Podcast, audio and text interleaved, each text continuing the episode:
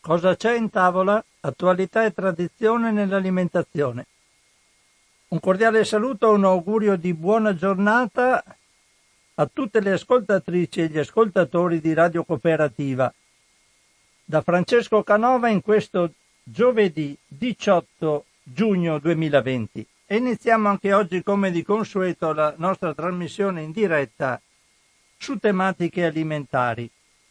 Di solito parto con i richiami tratti dal sito ilfattoalimentare.it, però di richiami non ce ne sono. Sono andato allora a vedere oggi cosa si dice varie, nei vari avvisi di allerta. Vi leggo qualcosa da questi, anche se ci sono non molte informazioni sui prodotti interessati da queste allerta.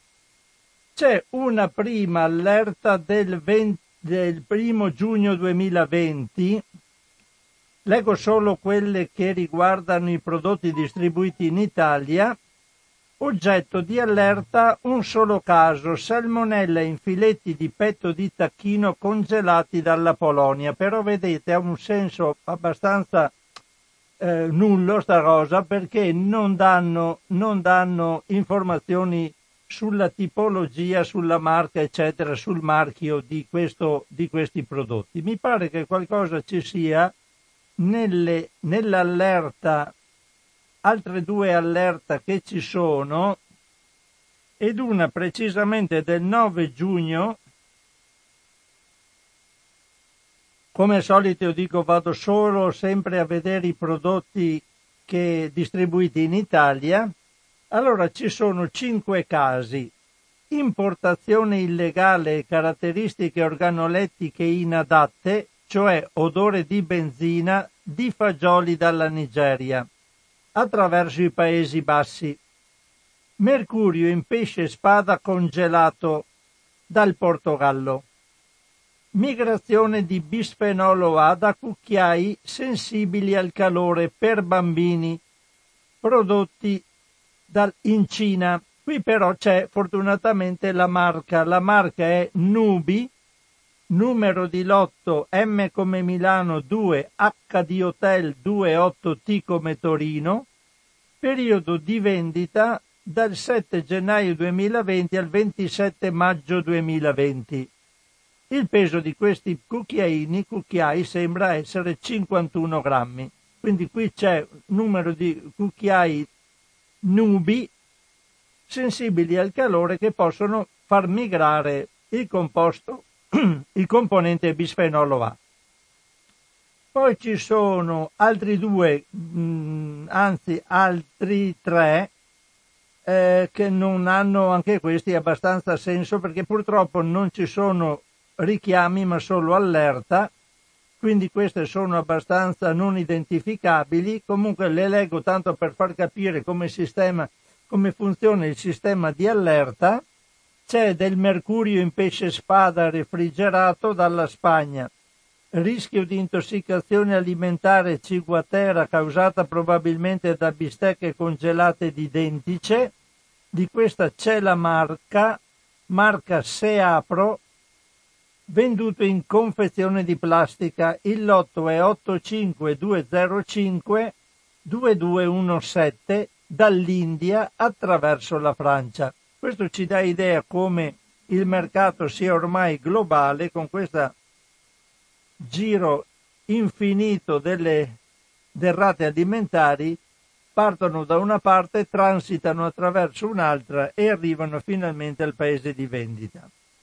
Ultima allerta della quale vi parlo è più recente, è del 17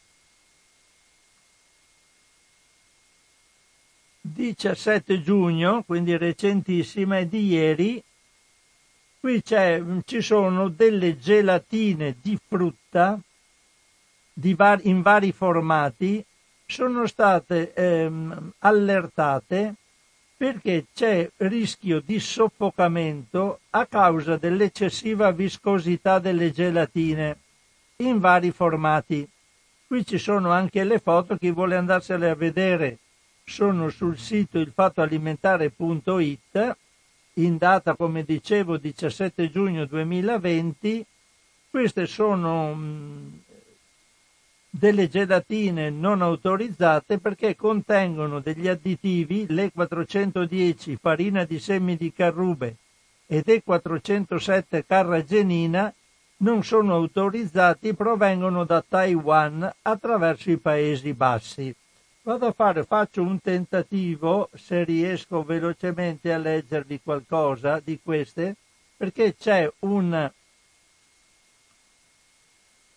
Il sito di Taiwan, probabilmente o non so da dove, la lingua non la capisco, comunque ti, ci danno l'idea di che cosa si tratta, cosa c'è scritto sulle confezioni.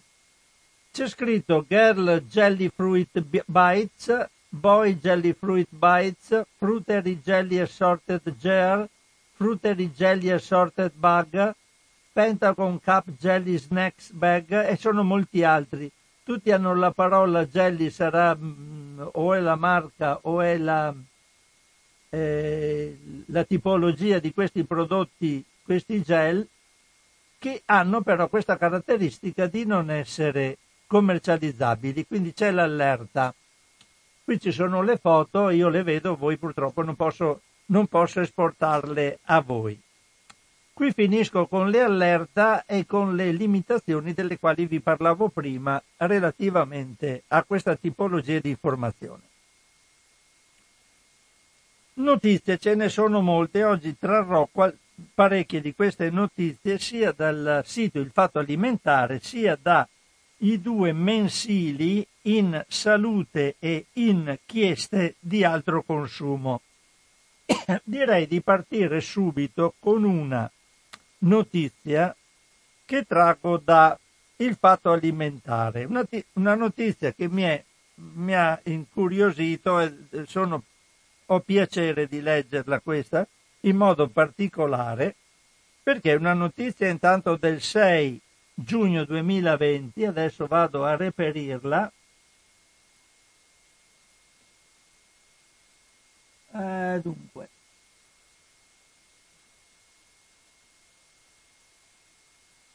Scusate un attimo.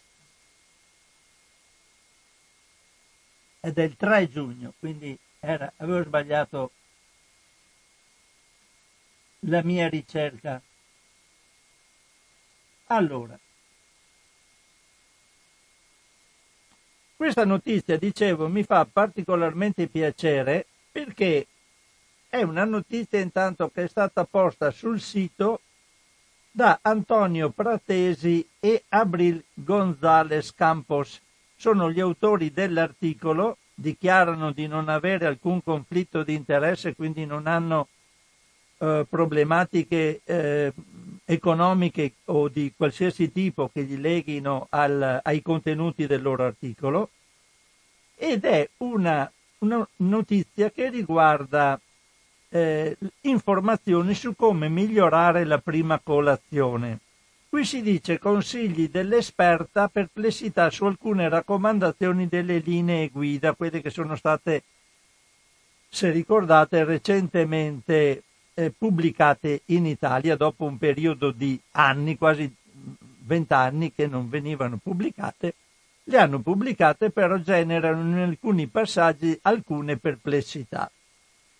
Dico che mi fa piacere leggere questa notizia perché i due autori, Antonio Pratesi e Abrit Gonzales, eh, chiamano un'esperta a, a dare indicazioni dal punto di vista dietetico a chi legge. Bene, questa eh, esperta che chiamano si chiama Marta Gelain ed era una mia studentessa quando lavoravo ancora, eh, mi pare si sia laureata nel 2009, quindi 11 anni fa. Quindi comunque seguito i corsi, avevo come studentessa e quindi sono contento che eh, sia stata intervistata da queste persone. Oltretutto mi, l'ho trovata su Facebook, ha un bel sito che dà notizie, quindi può, eh, può essere contattata, rispondere alle domande. Eh, chi bazzica più di me con Facebook la trova Marta Gelain, dietista. Allora leggo però questo articolo.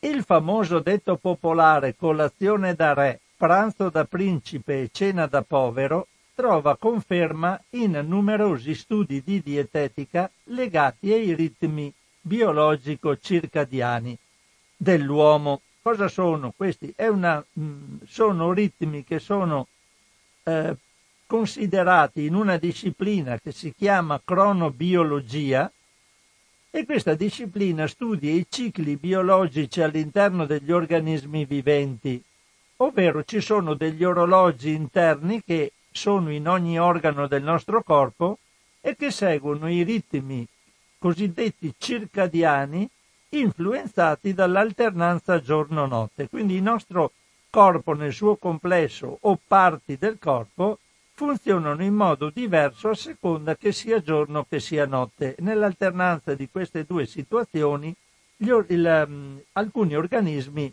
eh, funzionano in modo diverso. Allora, lo stesso pasto viene metabolizzato con un diverso dispendio energetico digestivo a seconda del momento della giornata in cui lo assumiamo.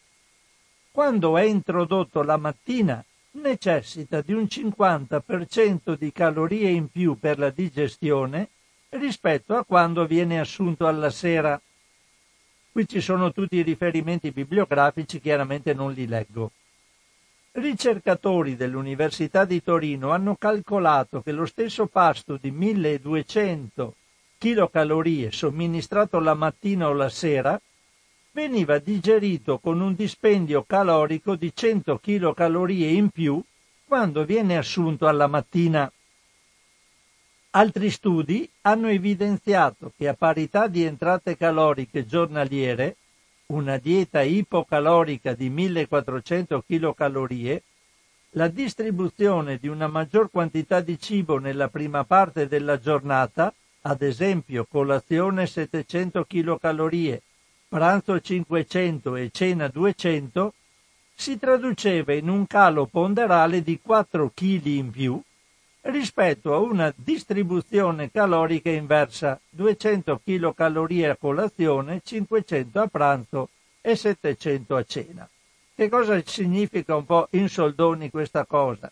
Che se noi cerchiamo di una, una, avere un'alimentazione ipocalorica per avere una diminuzione di peso, conviene che la maggior parte delle cose che mangiamo le si introduca al mattino rispetto a, al mezzogiorno e alla sera, perché così perdiamo più peso. In pratica chi ha bisogno di smaltire peso è meglio che mangi molto di più alla mattina, abbastanza a pranzo, poco a pranzo e ancora meno a cena. Per chi invece è denutrito e vuole mantenere quello, eh, il più possibile le calorie che eh, assume, è meglio mangi poco al mattino, un po' di più a pranzo e di più a sera e quindi trattiene più calorie. Allora, la colazione italiana quando viene fatta non è particolarmente ricca e spesso vengono proposti dei classici cliché con tè e biscotti oppure cappuccino e brioche oppure ancora pane e Nutella. Ma ci sono anche altri modi migliori di fare colazione Ecco cosa ci propone Marta Gelain, dietista che da anni affianca al trattamento clinico dietetico una efficace opera di divulgazione. Infatti pubblica molto, come ho detto, io ho guardato Facebook, ma dopo sarà anche da altre parti. Non ho fatto grandi ricerche. Esistono alternative alla classica colazione all'italiana, altrettanto buone e semplici da preparare ma con il vantaggio di apportare basse dosi di zuccheri liberi e di mantenere il senso di sazietà a lungo. Questo dice Marta Gelain e qui presenta alcune ricette che vado a leggervi. Dopo ci sarà l'intervista vera e propria a lei che espone il suo modo di pensare. Una prima ricetta per la prima colazione è pane integrale con crema di mandorle al 100% e marmellata, una banana e un bicchiere di latte. Il pane fresco, a differenza della maggior parte dei suoi sostituti da colazione, come fette biscottate, biscotti e gran parte dei cereali industriali, È un alimento semplice che contiene solo quattro ingredienti, farina, acqua, lievito e sale. Facilmente reperibile e saziante, si può conservare per qualche giorno in dispensa oppure congelare a fette, pronte per essere scaldate al mattino nel tostapane. Ottimo caldo, spalmandoci sopra qualche cucchiaino di crema 100% di mandorle e un velo di marmellata. Qui Marta dà anche le dosi, 125 ml di latte parzialmente scremato da bere, poi 50 g di pane integrale, 15 g di crema di mandorle 100%, 20 g di marmellata, 150 g la banana, il peso del frutto. Qui sentirete parlare di crema di mandorle 100%, poi si spiega perché lei ha posto nelle ricette la crema di mandorle. Una seconda ricetta. Yogurt bianco intero con fiocchi d'avena, fragole e noci. I fiocchi d'avena non contengono zuccheri aggiunti, che invece spesso si trovano nei cereali industriali. Sono versatili e molto sazianti, grazie al loro ottimo contenuto di fibre, ben 8,3 grammi su 100 grammi di prodotto. Per aumentarne la digeribilità vanno ammollati nello yogurt o nel latte per una notte, quindi si mettono alla sera nello yogurt e nel latte in modo che si gonfino e alla mattina sono pronti per essere consumati. Si dice questo procedimento gli inglesi eh, lo chiamano overnight oatmeal, cioè eh, fiocchi d'avena notturni di, durante la notte. Per completare la colazione al mattino aggiungete a piacere frutta fresca, mela, pera, banana, fragole, frutti di bosco, frutta a guscio, noci, mandorle, nocciole, arachidi, pistacchi, semi oleosi come semi di zucca, sesamo, girasole, cacao o cioccolato fondente. Qui nella sua ricetta Marta leva il cacao e il cioccolato fondente e dà solo gli ingredienti principali, quindi 125 g di yogurt bianco intero, un vasetto, 50 grammi, 30 g scusate, di fiocchi d'avena, 150 g di fragole, 20 g di noci secche tritate. Si mescola tutto e si mangia. Un'altra ricetta sono pancake con frutti di bosco e un bicchiere di latte. I pancake sono una preparazione semplice a base di farina, latte, uova, lievito e un po' di zucchero. La ricetta che utilizzo prevede per due persone un etto di farina, io uso quella di riso integrale, 120 ml di latte, un uovo, un cucchiaino di lievito e due cucchiaini di zucchero. Sarà sufficiente mescolare insieme tutti gli ingredienti e cuocere l'impasto da entrambe le parti in una padella antiaderente con un filo di olio extravergine. Se al mattino siete di fretta potete preparare l'impasto il giorno prima e cuocerlo al momento. Basteranno pochi minuti. Sono ottimi guarniti con frutti di bosco caldi. In pratica come fare le crepe. Qui c'è, eh, vi do le dosi, eh, dunque, per fare i pancake, eh, 60 ml di latte, 125 ml, scusate, 125 a parte se uno vuole bersi il bicchiere di latte, per, ma per la ricetta dei pancake 60 ml di latte parzialmente scremato, 50 g di farina di riso, quindi queste evidentemente sono le dosi per una persona, un uovo, 5, 5 g di zucchero, 5 g di olio per ungere la padella e dopo una volta fatte queste frittatine 150 g di lamponi da spargerci sopra. L'ultima ricetta, mi pare, no, ce ne sono altre due, porridge con mela, mandorle e cannella. Il porridge si prepara facendo cuocere per circa 5-10 minuti tre cucchiai di fiocchi d'avena in un bicchiere di latte. si sposa molto bene con la frutta cotta, come la mela o la pera. Non serve prepararla prima, sarà sufficiente tagliare la frutta a fette sottili e cuocerla nel latte assieme ai fiocchi d'avena. Come per l'overnight oatmeal, quello che avevamo visto prima, si tratta di una colazione molto saziante e versatile. Potete infatti abbinare i fiocchi d'avena con la frutta secca e a guscio, fre, eh, scusate, frutta fresca e a guscio che più vi piace, cambiando di fatto ogni giorno abbinamenti e sapori, quindi potete mettere frutta fresca e frutta secca variate su una base di, di fiocchi d'avena cotti nel latte. Qui la, la ricetta è 125 ml di latte parzialmente scremato, 30 g di fiocchi d'avena, 150 g di fettine di mela, 15 g di mandorle. Unite tutto e mangiate. L'ultimo dice pane integrale con un uovo strapazzato e un'arancia, un'ottima alternativa per gli amanti della colazione salata. L'unica accortezza è relativa al consumo settimanale di uova, si consiglia in media di non superare le 4 uova alla settimana. Gli ingredienti, qua un etto di pane integrale, 50 g di uova per fare l'uovo eh, sbat- eh, strapazzato, 5 g di olio, per non farlo attaccare 150 grammi di arance taro, un'arancia tarocco presa come frutta dopo. Questo quanto. Fonte di questi dati le tabelle di composizione degli alimenti del CREA. Adesso c'è la, l'intervista a Marta Gelain.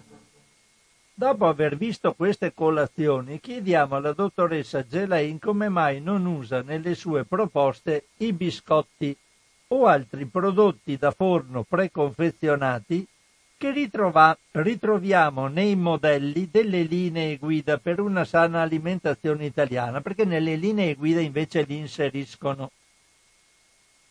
Risposta. Nelle mie proposte non ho inserito prodotti da forno preconfezionati per una questione di densità calorica e sazietà Biscotti, cornetti e merendine sono alimenti che contengono un'elevata quantità di calorie in poco volume, richiedono scarsa masticazione e perciò saziano poco. Altro aspetto da considerare è il contenuto spesso elevato di zuccheri semplici e grassi di scarsa qualità che riscontriamo negli alimenti confezionati. Senza demonizzare nessun alimento, ritengo siano nettamente da preferire, per un consumo giornaliero, alimenti poco elaborati e con liste degli ingredienti brevi, come il pane, lo yogurt bianco, la frutta fresca, la frutta a guscio, le uova. Qui ricordo io come inciso che di solito nella in dietistica non viene proibito nulla, non c'è nulla che viene proibito a parte l'alcol per i ragazzi fino ai 18, ragazzi e ragazze fino ai 18 anni, perché non hanno la possibilità di metabolizzarlo bene. E a un certo punto anche gli anziani cominciano a perderla, quindi quando si comincia a avere una certa età, mica è vero che si può bere finché si vuole, insomma, a parte finché si vuole no, perché le dosi sono sempre legate a due unità alcoliche eh, al giorno per l'uomo, in pratica un bicchiere di vino, una lattina di birra e la donna metà, quindi abbastanza poco. Per tutto il resto si può mangiare di tutto con un grado di attenzione a, ad alimenti che possono essere presi costantemente tutti i giorni e altri che beh, possono essere consumati solo saltuariamente. Torno all'intervista. Cosa cambierebbe nelle linee guida italiane per una sala, sana alimentazione? Devo ammettere che quando ho visto prodotti quali biscotti, brioche, croissant e crostate inseriti nelle tabelle degli alimenti suggeriti, assieme a pane e pasta, sono rimasta piuttosto perplessa. Perplessità che si è accentuata leggendo le istruzioni per l'uso, che legittimano il consumo di biscotti e altri prodotti confezionati anche tutti i giorni in sostituzione al pane. Cito testualmente le linee guida. Ad esempio, se per la prima colazione si ha una preferenza per il dolce, si possono scegliere all'interno del gruppo cereali, più spesso biscotti, considerandoli come alternative agli altri prodotti del gruppo. A mio parere questo consiglio non è appropriato, considerando il contenuto di zuccheri semplici e grassi saturi presente nella maggior parte dei prodotti confezionati. Questa tipologia di alimenti troverebbe secondo me la sua giusta collocazione nella sezione degli alimenti voluttuari, cioè gli alimenti dei quali si raccomanda un consumo occasionale e limitato sezione dove troviamo torte, dolci al cucchiaio, gelati, budini, snack, barrette, cioccolato, frutta essiccata e zuccherata, frutta candita e sciroppata, succhi di frutta, le bevande nervine e le carni trasformate, quindi tutti i salumi. Alimenti che non vanno certamente demonizzati, ma dei quali non va nemmeno incoraggiato l'uso quotidiano. Un altro punto delle linee guida che mi ha lasciata perplessa è relativo alla frutta a guscio e ai semi oleosi. Noci, mandorle, nocciole, arachidi, pinoli, semi di sesamo, zucca, girasole, eccetera. Per gli adulti le dosi consigliate sono pari a una porzione, due porzioni e mezza da 30 grammi alla settimana, mentre non vengono consigliate per i bambini sotto i 4-6 anni e nei bambini più grandi ci si limita a tre porzioni alla settimana. Considerando le ottime proprietà nutrizionali di questo gruppo di alimenti, che le linee guida stesse sottolineano, non capisco il motivo che legittimi un consumo così ridotto. Forse per l'apporto calorico, ma se così fosse non è un controsenso consigliare i prodotti confezionati ricchi di calorie e spesso di zuccheri e di grassi? Riguardo i bambini sotto i 4-6 anni, considerando che hanno un fabbisogno percentuale di grassi più alto rispetto all'adulto e che la frutta a guscio rappresenta un'ottima fonte di grassi buoni, non trovo corretto consigliare i biscotti, fette biscottate o cereali da colazione tutti i giorni, e non contemplare la presenza della frutta a guscio. Forse la scelta è dovuta al rischio di soffocamento? Se fosse questo il motivo, esistono le creme di frutta a guscio al 100%, ottime da spalmare sul pane o da mescolare allo yogurt, che possono essere offerte in sicurezza fin dallo svezzamento. Se invece il motivo fosse l'apporto calorico, Torniamo al controsenso visto prima. Perché consigliare prodotti confezionati ricchi di calorie, zuccheri e grassi ogni giorno e mettere un trattino sulla frutta a guscio? Ecco, questa è l'intervista a Marta Gelain, che se mi ascolta la saluta, sarà difficile comunque. Vabbè.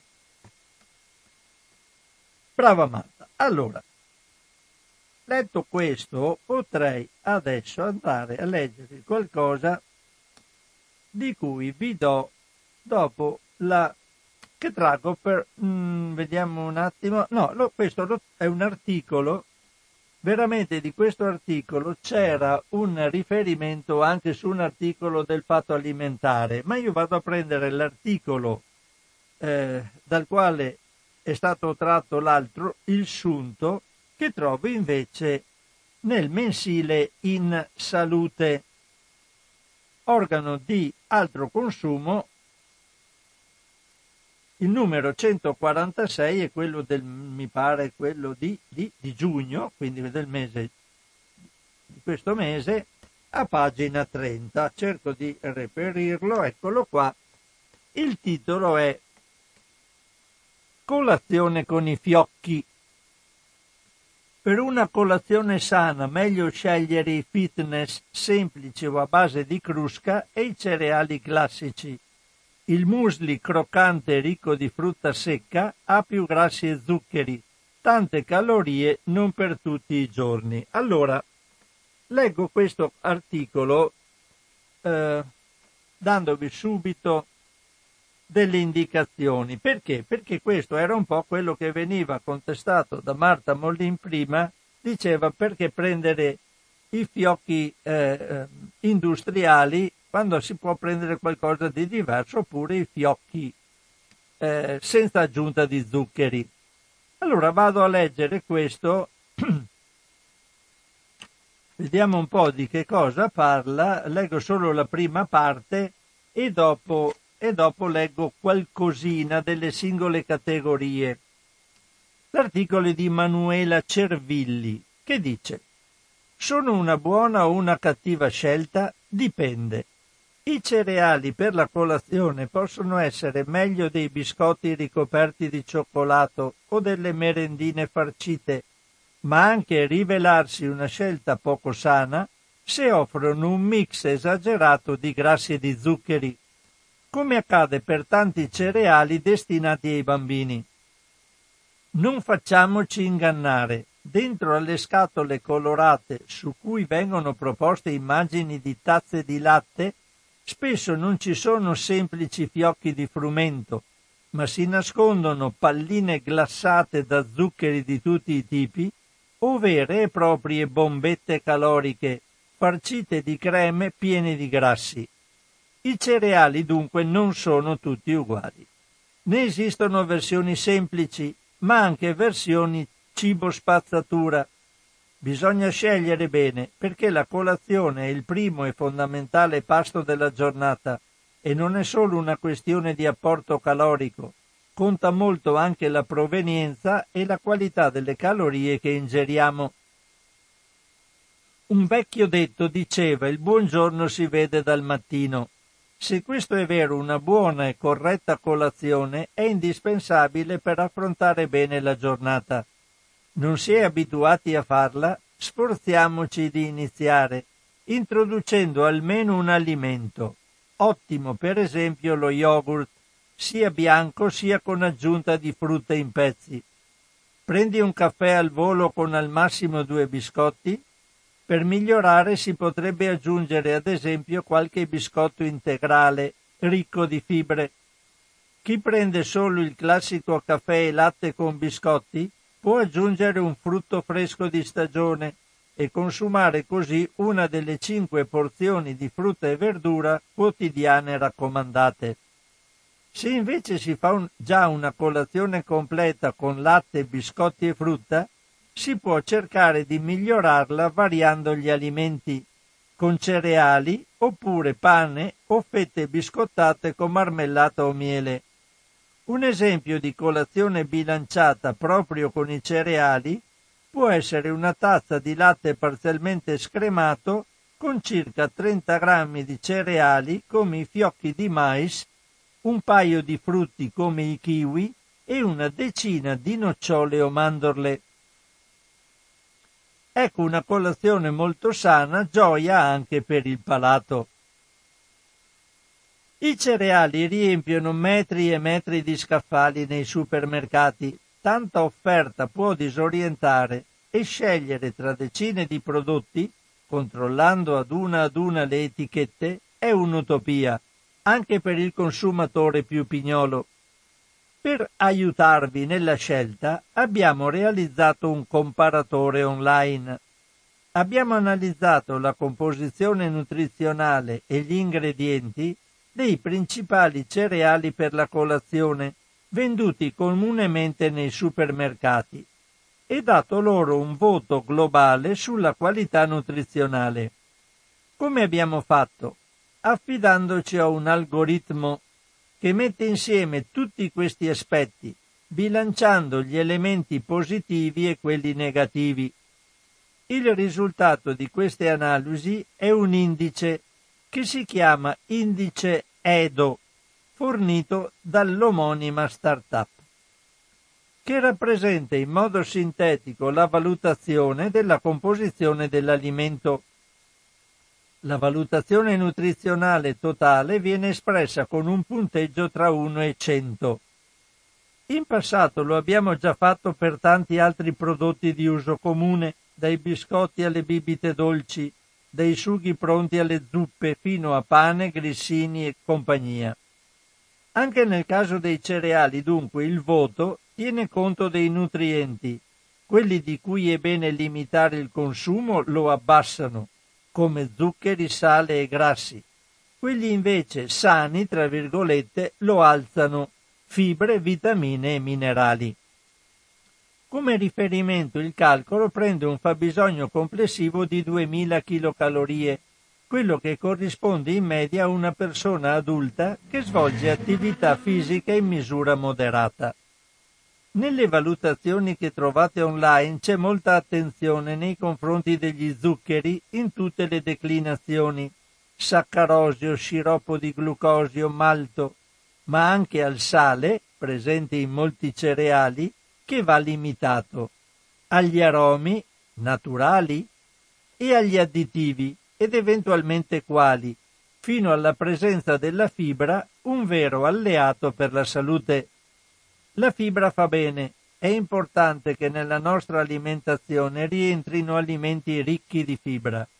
Una delle certezze più solide in campo nutrizionale, una verità documentata da basi scientifiche.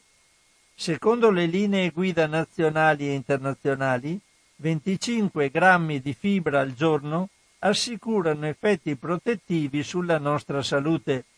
Se per la colazione amate i cereali, dunque sceglieteli integrali. Sono altrettanto buoni, alcuni addirittura golosi. Vi farete un regalo con i fiocchi. Qui ci sono le varie, le varie tipologie di eh, cereali da colazione suddivisi tra classici, golosi, fitness o alla crusca e musli. Ora qua eh, è troppo lunga la cosa perché 12.39 l'ora di adesso non vorrei restare a solo a questi. Vi do però un, un consiglio, se bazzicate bene con i computer andate sul sito a leggervi le, la valutazione con questo famoso indice EDO fornito dalla startup Edo è, è, è, tramite il quale Altro Consumo ha fatto le sue indagini su 105 cereali per la colazione. Li trovate nel sito andando a digitare www.altroconsumo.it slash cereali. Lo ripeto, www.altroconsumo.it slash cereali. Lì trovate tutta la lista e le votazioni, i, i voti che hanno dato a questi cereali. Io vi leggo solo per categoria. Allora, per quanto riguarda i classici, dicono che eh, come consiglio i più buoni sono Carrefour Fiocchi d'Avena, che ha un indice di qualità 77, e più cereali bio cornflakes che ha 78. Questi prodotti hanno una formulazione semplice perché oltre ai cereali non aggiungono altro. Questo vuol dire che non ci sono né sale né zuccheri aggiunti. Hanno un indice di qualità ottimo anche S lunga cornflakes senza glutine che ha un punteggio di 77. Andiamo a vedere dopo i golosi. I golosi hanno parecchi zuccheri e grassi. Allora il consiglio in questa categoria i tre prodotti con indice di qualità più alto sono stelline di cereali al cacao bio che ha un punteggio 70, palline di cereali al cacao biologici 69, di Crescendo, Coop Nestlé, Nesquik 69, però vedete questi hanno punteggio 70, 69, 69 rispetto ai classici di prima che avevano 77, 78, 77, quindi classificati i classici nettamente migliori di questi. Questi hanno troppi zuccheri e grassi. Poi ci sono quelli fitness e alla crusca, questi hanno eh, come migliori sono Stix fibrette di crusca 3 mulini, ha un indice di qualità 83, quindi meglio anche dei classici, ha il più alto contenuto di fibra e il più basso di sale. Bene anche piacersi i bastoncini con crusca di frumento di Conad che ha 79. Anche questo simile o leggermente più alto dei classici, quindi migliore. Dopo andiamo a vedere invece il musli. Questi sono arricchiti, hanno zuccheri grassi anche questi, arricchiti con frutta, però eh, anche questi hanno i punteggi bassi. Quindi però vediamo tra i musli quelli che sono migliori sono stati considerati il Vivi Verde Copo Musli alla frutta che ha un punteggio di 69, col fiorito musli con farro, mele e soia croccante 69 sempre e Jordan Muslin Bio 68, quindi però sempre più bassi degli altri, quindi leggermente meno consigliabili. E qui finisco ho letto parzialmente l'articolo perché altrimenti leggo solo del, dei cereali, dei fiocchi e basta. Una cosa che volevo darvi, dirvi invece, sempre traggo da sempre questo libri, eh, mensile di In Salute, vi leggo questo articolo che parla sì di alimenti, ma parla anche di altra, altre cose e lo trovo, vediamo un po', a pagina 5 è una, eh, quello che ha detto l'UNICEF per la tutela dei nostri bambini. Dice l'articolista, i bambini sono a rischio in tutto il mondo. Lo denuncia il rapporto presentato da una commissione incaricata di redigere lo studio da UNICEF, Organizzazione Mondiale della Sanità e della prestigiosa rivista medica britannica The Lancet. Il rapporto intitolato A Future for the World's Children, cioè c'è un futuro per, per il mondo dei bambini, mostra come la salute e il futuro di ogni bambino e adolescente siano oggi sotto la minaccia incombente del degrado ecologico, dei cambiamenti climatici e anche di pratiche di marketing dannose, quindi la pubblicità che spingono bambini e ragazzi verso il consumo di cibo spazzatura, bevande zuccherate, alcol e tabacco. Per proteggere l'infanzia gli autori della Commissione raccomandano di arrestare le emissioni di anidride carbonica con la massima urgenza, di mettere i bambini e gli adolescenti al centro degli sforzi per raggiungere uno sviluppo sostenibile, nuove politiche e investimenti in tutti i settori per i diritti e la salute dei bimbi, integrare voci e desideri dei giovanissimi nei processi decisionali, inasprire le regolamentazioni nazionali della pubblicità commerciale dannosa, dando vita a un nuovo protocollo opzionale alla Convenzione ONU sui diritti dell'infanzia e dell'adolescenza. Se chiaramente gli squali che vendono i prodotti continuano a fare pubblicità che sono di documento alla salute dei nostri figli, sta a noi agire di conseguenza. Loro fanno i loro affari sulla pelle dei nostri figli. Quindi cerchiamo in qualche modo di aiutarli se veramente abbiamo a cuore la loro salute, come diciamo di avere. Altra cosa che volevo leggervi, ah vi leggo una cosa che è abbastanza, vediamo un po', simpatica, perché vedete l'ignoranza è sempre fidarsi degli altri, soprattutto quando si hanno certe bandierine, eccetera, bisogna stare tanto attenti perché altrimenti facciamo dei disastri anche con la nostra salute.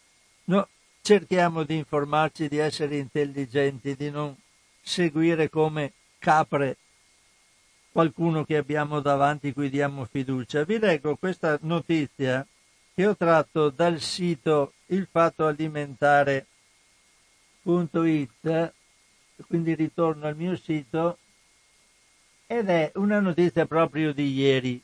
Ve la leggo eh, perché intanto c'è una notizia. Sapete che adesso la, la, purtroppo il, la contagiosità del virus intanto sono cresciuti ancora casi in Cina, c'è stata una recrudescenza ma un po' dappertutto con le, eh, la limitazione del confinamento chiaramente sta andando su di nuovo. Quindi per cortesia non, cerchiamo di non essere imbecilli, cerchiamo di proteggerci e proteggere gli altri con le mascherine, non diciamo che non è vero.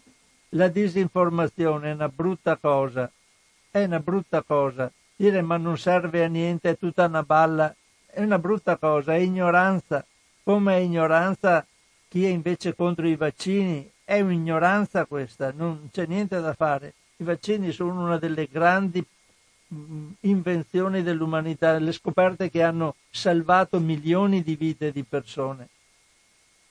Dopo che debbano essere usati con cognizione di causa senza fare interessi di multinazionali, tutto certissimo, ma i vaccini in sé sono preziosissimi, è stata una delle scoperte chiave della dell'umanità. Vabbè, lasciamo perdere. Comunque mi interessava parlarvi di mascherine e protezioni per gli occhi.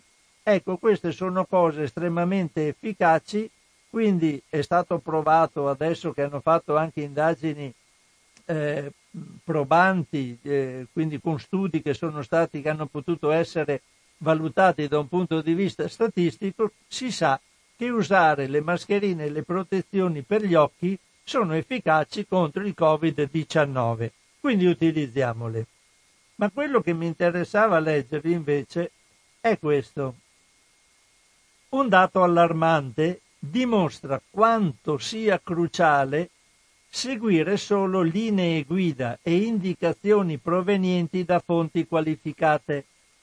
Dopo le dissennate dichiarazioni di Donald Trump, e questo è il Presidente degli Stati Uniti, eh, mica un terzo degli americani, diciamo statunitensi per carità, ha utilizzato in modo scorretto disinfettanti e prodotti vari, inalandoli, usandoli per gargarismi, spalmandoli sulla pelle. Sapete che lui ha detto disinfettatevi qui disinfettanti. La gente ci ha creduto.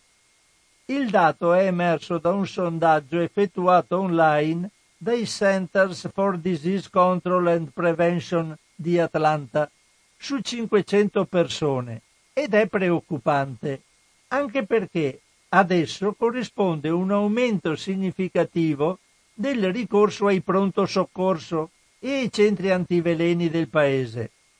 In base alle risposte, il 39% degli intervistati ha ammesso di aver messo in atto pratiche non consigliate dalle autorità e il 4% ha ammesso di avere ingerito o usato per fare gargarismi candeggina diluita, acqua e sapone o altri disinfettanti.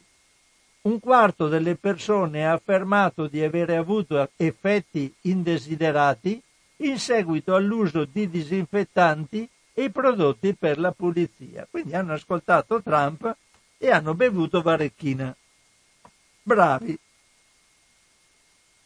Polli loro, ma devo dire insensato quest'uomo, cioè diamo ancora ascolto a quest'uomo. Non so, boh, chi lo ascolta. Allora, sono le 12.50, ah, mi è scappato via il tempo, apro subito il telefono alle vostre telefonate. Come al solito conoscete il numero di Radio Cooperativa 049 880 90 20 e la linea è a vostra disposizione. Se non arrivano telefonate io continuo con i miei articoli. Vediamo un po' che cosa potrei leggervi. Ah sì, vi leggo un articolo che riguarda i PFAS e la menopausa. È un articolo, anche questo lo traggo da il fatto alimentare.it in data 15 giugno, quindi molto recente questo articolo. PFAS e menopausa. I contaminanti ne causano un'anticipazione nelle donne che li assumono per anni. Questo è uno studio statunitense.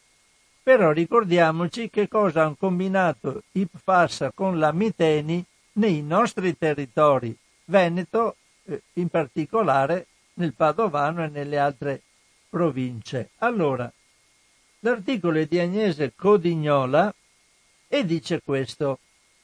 L'esposizione ai per e ai polifluoroalchili, i famigerati PFAS, onnipresenti e pericolosi per la salute, sarebbe associata anche a un'anticipazione della menopausa.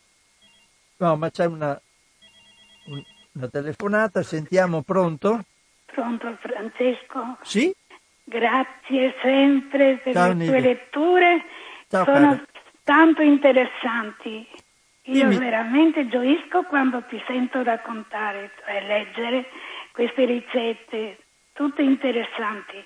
Per coloro che non possono più leggere, che appunto nessun più articolo per me è interessante perché no- non lo posso leggere, vi ascolto con tanto interesse e con tanta attenzione e gioia. Grazie Francesco. Grazie cara, grazie mille a te. Grazie, un abbraccio. sai, Un abbraccio forte anche a te. Ciao, Ti voglio ciao. bene Francesco. Ciao. Grazie mille cara, ciao, ciao. Ciao. Allora, torno all'articolo, dicevo per i PFAS, perché è interessante questa- questo studio che è stato fatto negli Stati Uniti per quanto riguarda l'anticipazione della menopausa nelle donne che assumono... Eh no, ma c'è un'altra telefonata, allora dopo al limite stacco il telefono, ma intanto sentiamo perché è prioritario. Pronto? Sì, scusa se ti disturbo, sono Enrichi. No, no, Enrichi, Due, due certo. cose velocissime. Mm, non so se è una fake news, penso proprio di sì, molto simpatica, dove si vedeva un corridoio, uno entra e viene investito da un getto inverosimile dall'alto. Pare che sarebbe la casa di Putin, il quale avrebbe deciso di, di disinfettare la gente che va a trovarlo. Vabbè, sarà Ah, sì, l'ho visto, l'ho visto per la ma televisione. sì, secondo me è una fake, ma insomma, Vabbè. Lui ha detto che per proteggersi li fa passare Sì, sotto sta nuvola di, di disinfettante. Sì, vabbè, ma non lo so. Ah. E, e poi invece un'altra cosa. Scusa, ma ah, Sì, sì, sì, che per strada mi dice, sai, o insomma, uno che mi dice una manifesta cavolata, no? Ci credo, la metto in opera e sto male. Secondo te la colpa è più di chi ha detto la cavolata o di me Che ti sei fidato? fatto? Cioè, a me, scusa, a me non, non- non mi dà... È un grosso problema, perché- ma questa è anche la gente che vota chi, quelle- chi dice queste cavolate. è appunto, un ma, grosso va bene, problema. ma a me va bene che vadano a cagare tutto il giorno. Se hanno un cervello così, mi va benissimo che stiano male. Io non riesco a capire crepino, come uno possa che, dire che che finalmente beve- ci liberiamo di un po' di Ah, cretini. no, vabbè, ma Eh, perché sai, quel proverbio che diceva uno molto intelligente, non so chi sia, ha detto io temo gli stupidi più dei delinquenti, perché i delinquenti ogni tanto si riposano, gli stupidi mai. Eh, io sono perfettamente d'accordo. Va bene, l'ho buttato un po' sul ridere, ma Sì, no, insomma, vabbè. vabbè. Co- Come si fa a fidarsi di uno come Trump? Insomma, Ma non vabbè, ma beh, anche bersi la barechina, voglio dire, non... Sì, ma poi appunto, se questo qua ti dice, non so, di, di- di- fare non so che cosa assurda, di, di infilarti in gola un tubo da 30 centimetri, tu lo fai, perché è il Presidente degli Stati Uniti. Ma, eh, ma chi se ne frega? Un emerito... Vabbè, stiamo a perdere. Ciao. Ciao, ciao Enrichi, ciao. Chiudo la... No, se c'è una telefonata, adesso vediamo se c'è un'altra telefonata. Sì, c'è, quindi la prendo volentieri. Pronto? Ciao Francesco, Ciao Elide. sono ancora tutto, tutto orecchio, come, se- come sempre, come sempre. Eh. Comunque saluto tanto Enrico e anche la signora che è venuta a fare prima. Ascolta Francesco, io la mattina sai cosa mangio? Luigi mi ha preso fette biscottate del mulino bianco, però io mangio pane con latte. latte e pane, mangio tutte cose un po' mm, genuine, ecco, diciamo, no? Oggi sai cosa ho mangiato? Luigi mi ha portato a casa le patate e il pollo, mi ha stellato bene il pollo, sai, eh, fatto a pezzettini che non sia ossa. Eh beh, certo. e, e, ha detto mamma basta che le dai una scaldata dopo perché lui mi ha preparato tutto, no? Però non è che mangio mm, tanti biscottini, biscottoni, questo o quell'altro, sempre robe un po' così, capisci? Adesso quelle sai le cose che ingrassano anche, che fanno crescere di peso, perché si mangiucchia, si mangiucchia e Eh sì. sono caloriche. Tu pensa Francesco che io nove anni fa, no, dal primo infarto che ho fatto, ero 79 kg, ero tanto, eh, tanto, Mm. tanto. Adesso eh, vario sempre dai 64 ai 65, non devo, Eh. superare, i- non devo superare i 65. Eh, ma anche per la patologia che hai avuto, certo. Eh, lo so, lo Eh, so. sì.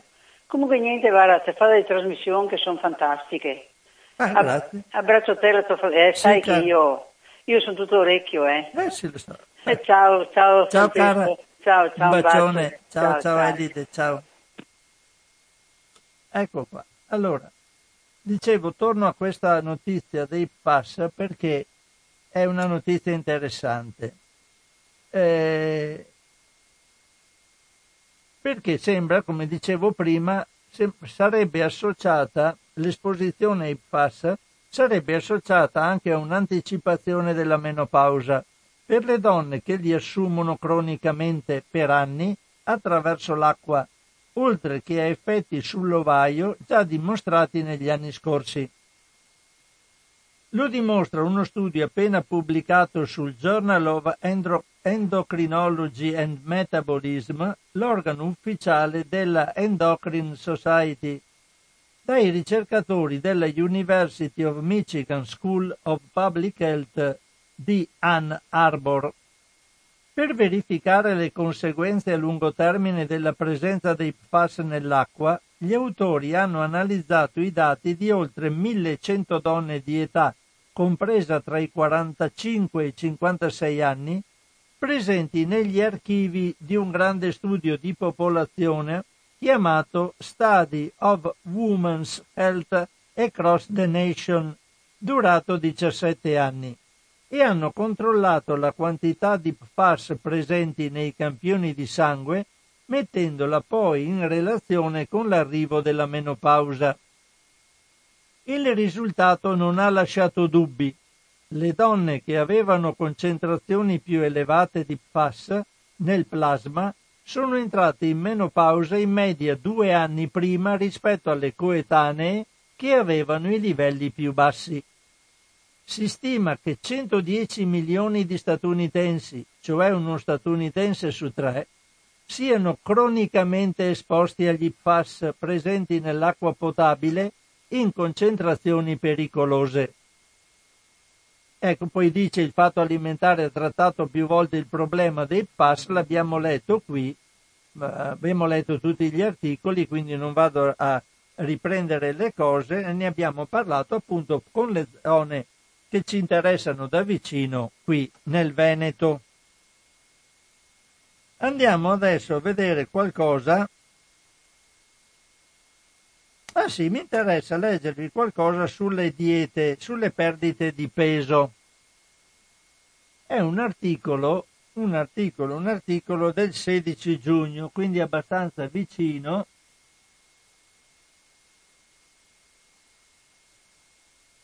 L'altro ieri, dieta e perdita di peso, le ultime novità degli esperti internazionali dal microbiota alle app per smartphone. L'articolo è di Agnese Codignola, la quale dice con l'avvio delle riaperture e l'avvicinarsi della stagione calda, siti web e media sono pieni di consigli sulla dieta dell'estate, non di rado basata su approssimazioni ed eccessi che possono comportare rischi per la salute e non servire a nulla.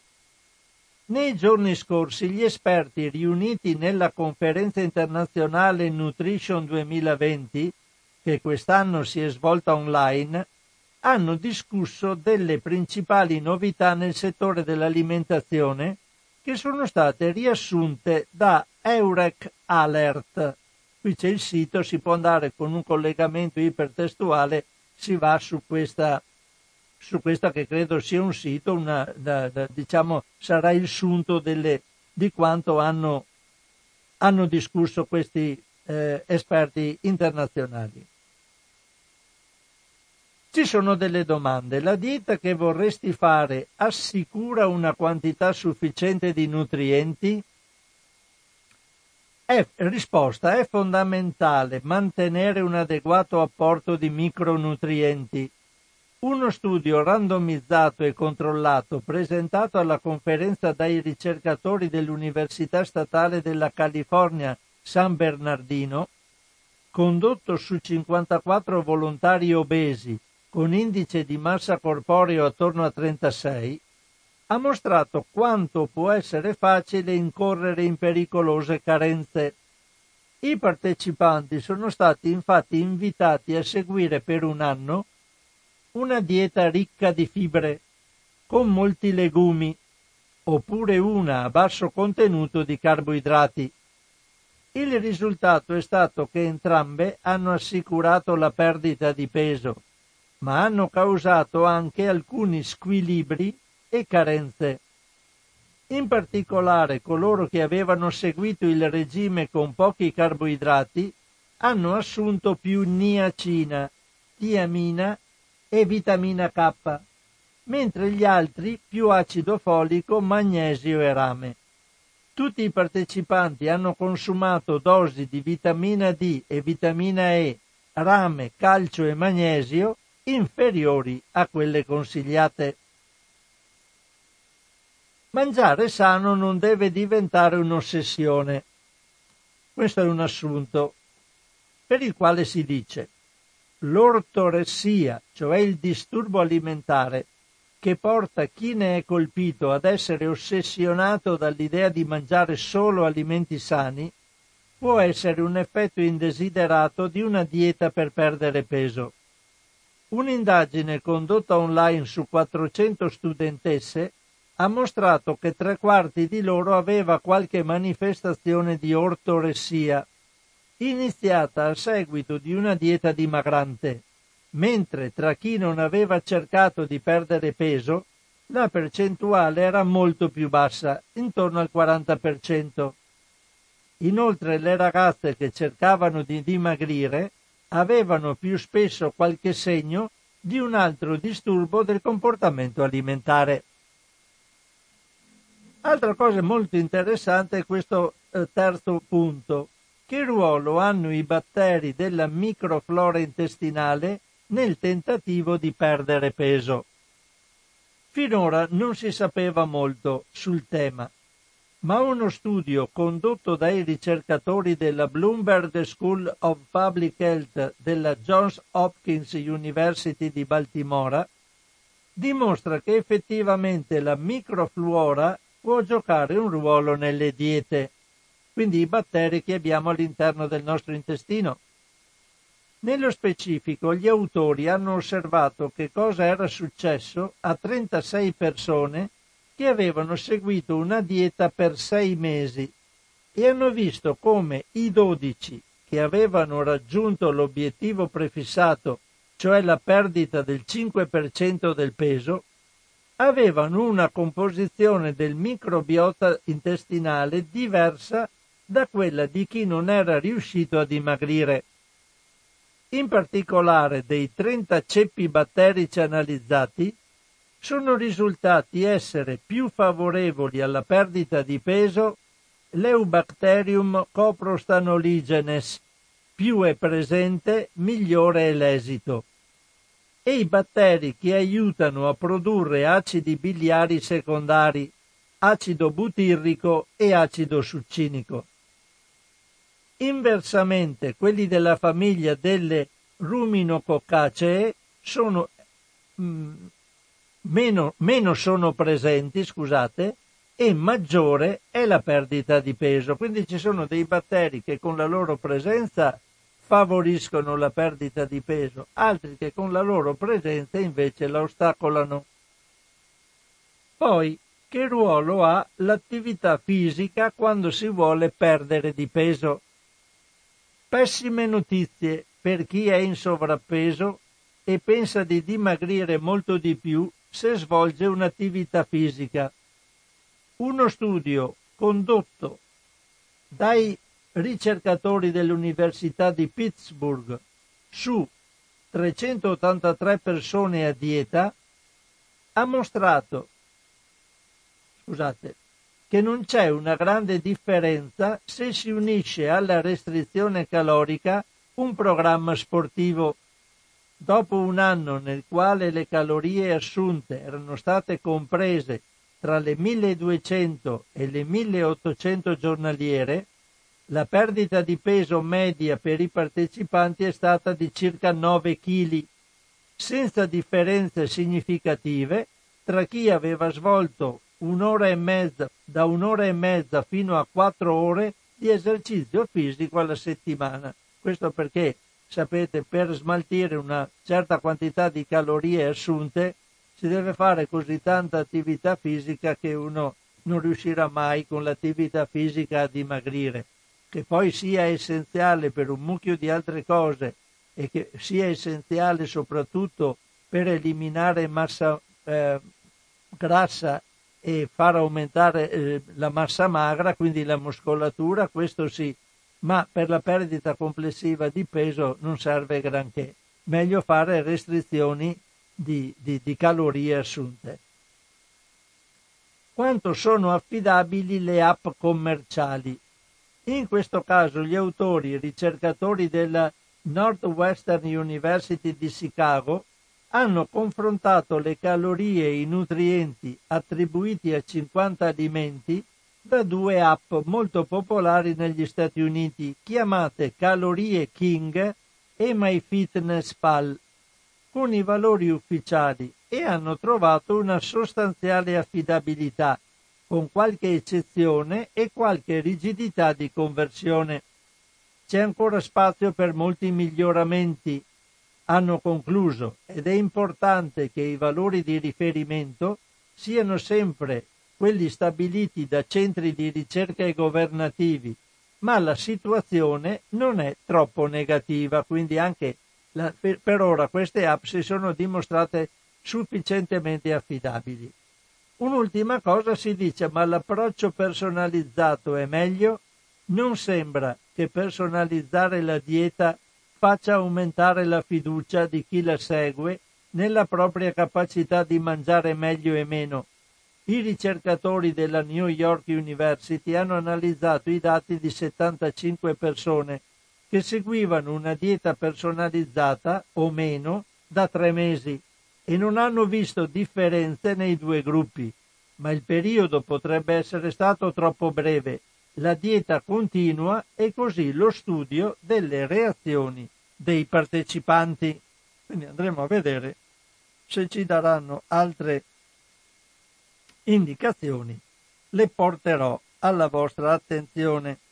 Tanto leviamo questo altro articoletto. Ci sono poi delle belle notizie, vediamo sono le 13.10, una ventina di minuti forse potrei farcela, penso a leggere queste notizie che adesso passerei a valutare andandole a reperire su In Salute, il mensile di altro consumo. Qui c'è una... sono due cose. Allora, da in salute pagina 10 vediamo un po' quanto lunghe sono queste cose. Troppo lunga. Questa non ve la leggo la leggo la prossima volta. Leggo la prossima volta tanto le regole fondamentali per restare in salute valgono sempre. Qui le traggono cioè cominciano a parlarne perché naturalmente eh, partendo dal fatto dall'epidemia di coronavirus e dice adesso dobbiamo ripartire da una vita sana, come rimettere il proprio stile di vita sui binari giusti. Le prime cinque mosse semplici e praticabili da tutti per stare meglio da subito. Leggo solo i capi eh, il capocapitoli e dopo le leggerò la prossima volta. Quindi partono dal fare più attività fisica, limitare alcol e fumo, meno dolci, più fibra, occhio e grassi. È sempre la stessa roba. Però leggere l'articolo sarebbe una cosa eh, interessante. Vengo invece a leggervi due articoli, un articolo che mi pare sia suddiviso, ma perché ci sono molti grafici, qui lasciamo perdere, ma vi leggo l'articoletto sì, sostenibilità crescono le buone intenzioni. Un articolo di Manuela Cervilli. Dice l'articolista, l'emergenza coronavirus ci ha insegnato a sprecare meno cibo in casa. Dunque, come abbiamo visto nell'inchiesta, vabbè, alle pagine precedenti c'era un'inchiesta che diceva che eh, si spreca meno cibo, la gente ha imparato a cucinare un po' di più, insomma sperando che non si torni indietro alle abitudini di prima. Un insegnamento di cui possiamo fare tesoro che incide positivamente anche sulla sostenibilità ambientale. Una nostra inchiesta precedente alla crisi aveva mostrato peraltro che non sempre la sensibilità mostrata per l'ambiente si traduceva in scelte concrete. Secondo i dati della nostra inchiesta, svolta anche in Austria, Belgio, Germania, Grecia, Lituania, Olanda, Portogallo, Slovacchia, Slovenia e Spagna, il 76% degli italiani dichiara di prestare attenzione all'impatto che le proprie scelte alimentari hanno sull'ambiente. Il 68% è disposto a modificare le abitudini sbagliate. Eppure solo il 45% è propenso, per esempio, a ridurre il consumo di carne rossa e meno di uno su tre a diminuire il consumo di latte e latticini. La produzione di formaggio genera una quantità di gas serra seconda solo alla produzione di carne rossa. Le buone intenzioni si affievoliscono se c'è di mezzo il portafoglio solo il 29% è disposto a pagare di più per un alimento sostenibile. La verità, come per il pastorello Davide che lotta contro il gigante Golia, è che è difficile vincere una battaglia se si è piccoli e soli. Davanti a scelte che possono comportare sacrifici, come rinunciare alla carne o essere pronti a spendere di più per un alimento sostenibile, bisogna sentirsi appoggiati e supportati. I dati parlano chiaro. Anche se le intenzioni iniziali dei consumatori sono alte, i cambiamenti faticano a realizzarsi se non sono sostenuti. Chi e cosa ci aiuterebbe a trasformare in fatti i propositi green, cioè ambientalmente accettabili? Servono anzitutto gesti e iniziative che creino un ambiente in cui fare scelte alimentari sostenibili. Eh, scusate, che creino un ambiente in cui fare scelte alimentari sostenibili sia facile. Azioni di diverso livello, come hanno chiesto anche gli intervistati. A livello istituzionale, i governi devono avere un ruolo guida nella promozione degli alimenti sostenibili. A livello produttivo, la politica agricola dell'Unione Europea deve promuovere una produzione alimentare più eh, green, quindi più ambientalmente sostenibile e sussidi. Ma anche a livello normativo, la politica commerciale dell'Unione Europea deve tutelare la sostenibilità garantendo prezzi accessibili a tutti e stimolando la distribuzione a proporre un'ampia gamma di prodotti. Tutti questi aiuti, che sono complementari ed essenziali, guiderebbero le persone a uno stile di vita green, cioè eh, da un punto di vista ambiental, ambientalmente eh, più sostenibile, diciamo. Aiuterebbero Davide a sconfiggere Golia. Il 39% degli intervistati sostiene che non mangia sostenibile perché non ha informazioni su come farlo. Qui in aiuto potrebbe arrivare l'etichetta.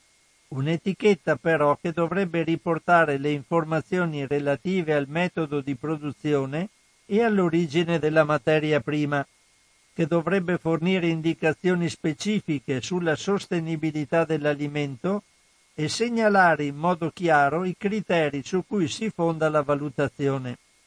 Perché se un prodotto dimostra qual è il proprio impatto sociale e ambientale, spinge i consumatori a sceglierlo giustificando anche la spesa di qualche euro in più, che non significa svuotare il portafoglio. Spesso le scelte green sono di buon senso, come non comprare frutta che arriva in volo dall'altra parte del mondo e tornare a mangiare le fragole in primavera e le castagne in autunno. E questo è semplice per tutti, insomma, penso che ci potremmo arrivare anche senza tante elucubrazioni mentali. Del resto dell'idea che se dobbiamo aspettarci dai politici una eh, presa d'atto di questo, sono troppo coinvolti con i potentati industriali. Eh, la risposta deve partire da una conoscenza dal basso e da una eh, spinta dal basso. Quando la gente conosce e spinge, allora, siccome i politici interessano di più le problematiche sì legate agli affari degli industriali, ma interessa di più essere votati per restare al loro posto e quindi se vedono che la maggior parte degli elettori comincia a pensarle in modo diverso, allora sì cominciano a fare le leggi, ma se no, sono dell'idea di quello che dice la Naomi Klein, non pensiamo che la, le cose buone ci vengano dall'alto, dobbiamo conoscere noi e spingerle dal basso. Questo è quello che penso io. Allora, vediamo un po' se posso leggere un'altra velocissima articoletto. Sono ormai le 13 e 18 minuti, quindi un'altra decina di minuti. Vediamo un po', potrei leggervi. Mm, scusate un attimo perché sto cercando vi leggo questa. Basta l'incertezza della filiera del grano duro. Avevamo parlato ancora più volte delle problematiche che possono derivare dalla produzione dei beni alimentari. I nostri supermercati sono sempre pieni, siamo sempre contenti, ma bisogna vedere a monte se potranno sempre essere pieni. E andiamo a vedere questo articoletto del 10 giugno 2020. Cerco di trovarlo, eccolo qua, riguarda la pasta, ma riguarda poi un mucchio di altre cosette. Allora, è a firma di Giulia Crepaldi e dice gran, pasta grandi incertezze per la filiera del grano duro, tra scorte ai minimi storici, costi aumentati e preoccupazioni per la prossima raccolta è stato uno dei prodotti più acquistati durante gli assalti ai supermercati delle prime settimane di emergenza coronavirus. Ovviamente stiamo parlando della pasta, alimento base della dieta italiana a lunga conservazione ed economico. Ma mentre i carrelli si riempivano e gli scaffali si svuotavano, la filiera del grano duro si è trovata improvvisamente ad affrontare un picco anomalo di domanda in un periodo di difficoltà nei trasporti, aumenti dei costi e continui cali delle scorte della materia prima. Come riferisce Agricoltura, Agricoltura deve essere un sito che si interessa specificamente di questo settore, se ne è parlato durante i Durum Days 2020, evento annuale della filiera che quest'anno si è tenuto interamente online. Secondo un'indagine dell'Istituto di ricerca Arete, la filiera del grano duro sta affrontando una situazione difficile e imprevedibile. Da un lato per mesi si è praticamente azzerata la domanda della ristorazione, dall'altro le vendite di pasta attraverso la grande distribuzione sono aumentate del 24% tra marzo e aprile, che però non sono state sufficienti a compensare il crollo degli ordini di ristoranti e mense. Il picco più alto, più 40%, si è registrato proprio a marzo, mese in cui gli italiani hanno preso d'assalto i supermercati, ma una volta riempite le dispense di tutta la penisola, le vendite sono rapidamente diminuite, fino a segnare ad aprile cali del 10% rispetto alla stessa settimana dell'anno precedente. Per far fronte al boom di acquisti, la produzione di semola negli scorsi mesi è aumentata del 15% e alcuni pastifici sono arrivati a superare il 100% della capacità produttiva, riducendo i formati e riorganizzando i turni di lavoro.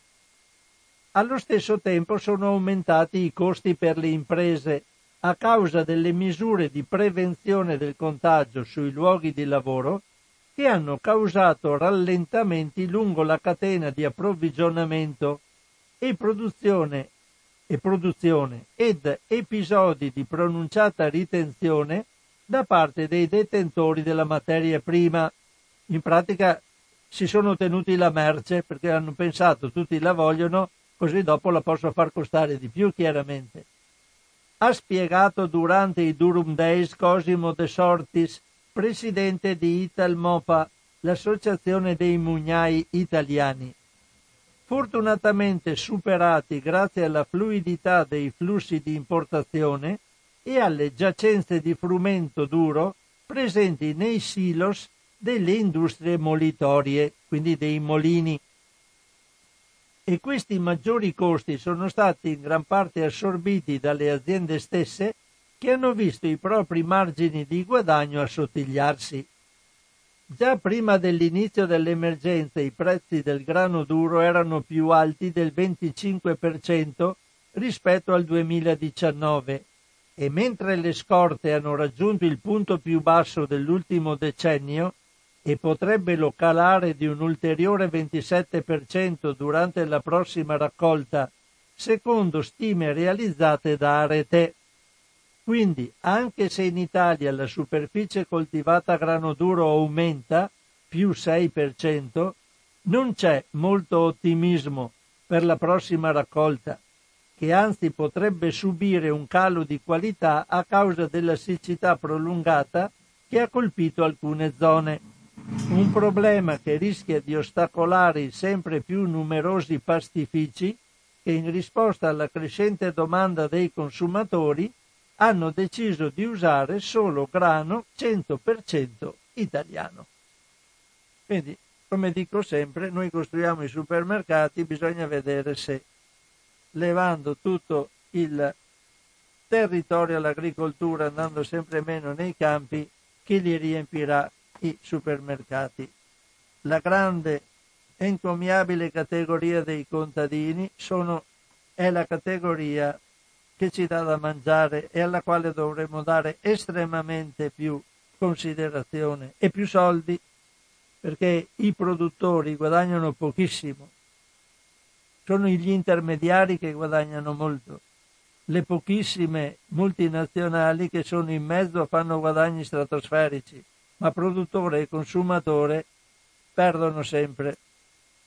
Se leggete I padroni del cibo, eh, il libro I padroni del cibo, vedrete che, ma lo leggerò da qualche parte in radio forse quando avrò la possibilità di farlo. Troppi libri da leggere ci sarebbero. Allora, finisco qua la trasmissione di oggi, sono le 13.25. Vi do eh, come al solito informazioni che il programma che avete ascoltato lo troverete sul sito di Radio Cooperativa nel settore dei podcast. Nella, nella cartella, se andate sul sito www.radiocooperativa.org troverete la, il settore podcast e la cartella in tavola dove porrò la, anche la trasmissione di oggi scaricabile e risentibile quando volete Ricordo eh, ci sono nel sito le varie m- modalità per poter eh, fare donazioni a Radio Cooperativa che ha sempre bisogno dei vostri contributi, ma ricordo in modo particolare in questo periodo che avete la possibilità di contribuire a sostenere Radio Cooperativa con dei versamenti detraibili dalla dichiarazione dei redditi. Per fare questo potete andare sempre sul sito a consultare la parte che è propria dell'Associazione Amici di Radio Cooperativa, lì potrete trovare il l'IBAN bancario dell'associazione, se effettuate una donazione, un versamento sul conto corrente eh, sull'IBAN dell'associazione, automaticamente l'associazione lo devolverà a Radio Cooperativa. È in pratica ehm, quasi controproducente fare un versamento a Radio Cooperativa perché eh, facendolo attraverso l'associazione potete avere una detrazione dalla dichiarazione dei redditi, quindi chi proprio non ha altre possibilità, magari vuol fare il conto corrente lo faccia, ma sa che non avrà nulla di ritorno, mentre chi fa un versamento all'associazione eh, lo può detrarre dalla dichiarazione dei redditi. C'è anche la possibilità, e non costa nulla, destinare il 5 per 1000 nel, nei modelli della dichiarazione dei redditi destinare il 5 per 1000 a Radio Cooperativa, sempre indicando il codice fiscale dell'Associazione Amici di Radio Cooperativa. Eh, sapete che il 5 per 1000 viene comunque dato, quindi lo, eh, se non fate una scelta, eh, il 5 per 1000 vostro va eh, suddiviso in base alle scelte che fanno gli altri eh, le altre persone che fanno il, i modelli della dichiarazione dei redditi. Quindi se tenete a Radio Cooperativa indicate nell'apposito spazio il codice fiscale 922 78 61 02 89. Lo ripeto 922 78 61 02 8-9. Del resto abbiamo fatto anche un piccolo spot qua con questa cosa, viene ripetuto spesso e quindi per chi vuole farlo eh, tutte le indicazioni le avrà eh, tranquillamente. Basta ascoltare Radio Cooperativa, periodicamente viene trasmesso.